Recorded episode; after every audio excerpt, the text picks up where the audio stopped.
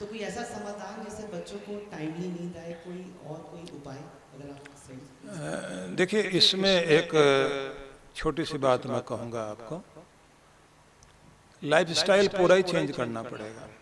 एक तो खान पान बच्चों का ठीक करें, जो फास्ट फ़ूड और जिंक फ़ूड और डिब्बा फ़ूड और ये सारी चीज़ें जो खा रहे हैं बच्चे, ये भी एक बहुत गड़बड़ चीज़ है। पानी की मात्रा ज़्यादा लेनी चाहिए। और मसल्स बनाने के लिए आजकल जो ये प्रोटीन पाउडर बच्चे लेने लग गए हैं, उसका लीवर पर बहुत गलत असर पड़ रहा है।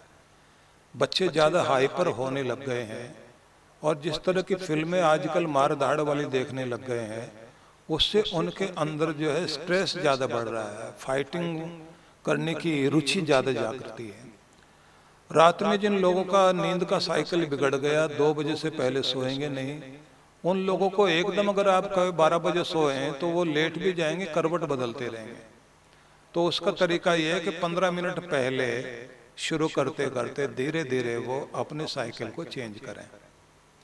और दूसरी बात यह है कि टीवी और फ़ोन से तो बचना ही पड़ेगा, और अगर हो सके तो सोने से पहले मतलब एक घंटा पहले, अगर वो कोई ऐसा म्यूज़िक जो देखना ना पड़े सिर्फ़ सुने और टहले। उससे मूड बनेगा। क्योंकि म्यूज़िक आपकी मदद करेगा। दूसरी बात यह कि मेलाटोनिन से ज़्यादा ज़रूरी हो गया सेरेटोनिन। सवेरे की जो धूप होती है ना उस समय जो आपके चेहरे पर ताजगी आ रही होती है जिसको फील गुड हार्मोन बोलते हैं। क्योंकि आप तो हैप्पीनेस पर काम कर रहे हैं। तो फील गुड के लिए जो है सेरोटोनिन की भी बहुत ज़रूरत पड़ती है। तो सवेरे जो है आप उस समय अगर टहलें और जो पुराने लोग कहते थे, सूरज को जल चढ़ाओ तो सूरज को तो पानी नहीं पहुँचता। पर यह बात ज़रूर होती इस बहाने से। आप वो जो कहते थे कि गायत्री का जाप करना और सूर्य को जल चढ़ाना और सूर्य नमस्कार करना। ये जो विटामिन डी ये सेरोटोनिन की मात्रा ये जो सवेरे की ताजगी वाली चीज़ें आपको मिलती थी। आज सबसे ज़्यादा तो विटामिन डी की कमी हो गई शरीरों में। हड्डियाँ कमज़ोर हो गई हैं थायराइड बढ़ रहा है लोगों का। तो इसलिए इन चीज़ों पर थोड़ा सा ध्यान देंगे तो बेटर हो सकता है। बाकी मेडिटेशन जो है इसके लिए हम लोग डिवाइन ब्लिस मेडिटेशन कराते हैं। उसमें अगर भाग ले सकें तो बहुत अच्छा। कई बार ये माइंड में आता है कि जिस गोल को मैं अचीव करने के लिए इतना एफर्ट कर रहा हूँ वो अपने आप में ठीक है। ये तो नहीं है कल को वहाँ पहुँच के मंजिल पे मेरे को लगे कि ये क्या कहाँ पहुँच ये कैसे पता लगेगा कि मेरा गोल ठीक है? भारतीयों में एक समस्या रहती है ज़्यादा बड़ी समस्या है। हम जो काम कर रहे होते हैं उसको प्यार बिल्कुल नहीं करते। पता नहीं मुझे क्या काम मिला है ये भी कोई काम है।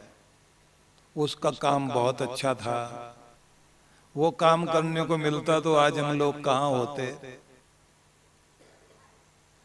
काम से लेकर घर घर से लेकर रिश्ते और न जाने कहाँ कहाँ तक हर चीज़ को कोसने की हम लोगों को आदत है।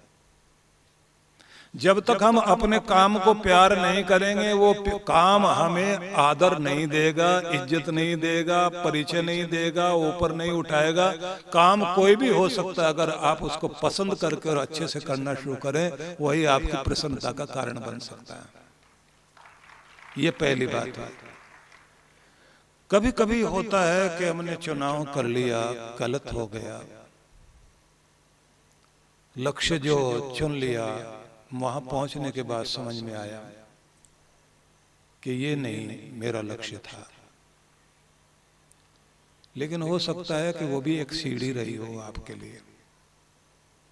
वहाँ से भी एक रास्ता आगे जाता है।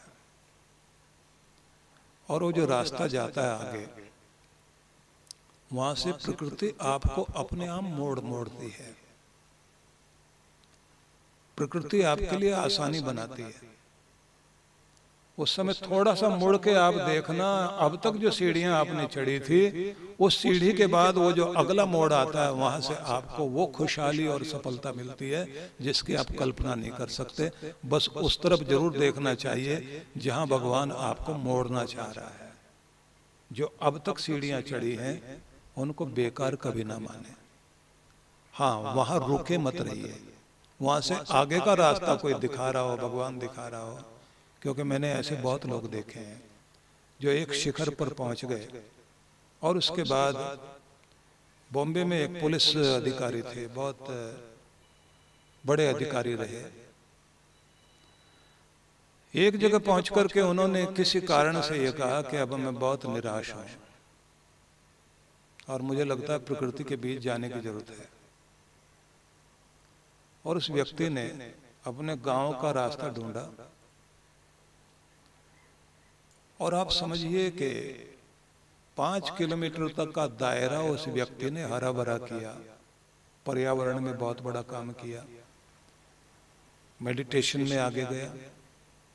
आज वो एक अच्छा प्रेरक व्यक्ति बन गया है। जहाँ था, वहाँ भी आनंद लिया, लेकिन वहाँ शिकायत आ गई, पर एक दूसरा रास्ता मिल गया। और वो कहता है कि आज मुझे लगता है कि मैंने कुछ दिया है। बिहार में एक डिस्ट्रिक्ट है हजारीबाग। एक किसान थे जिसके बच्चों ने उसको निराश कर दिया था। उसे लगा कि मेरा लक्ष्य जीवन का खराब हो गया।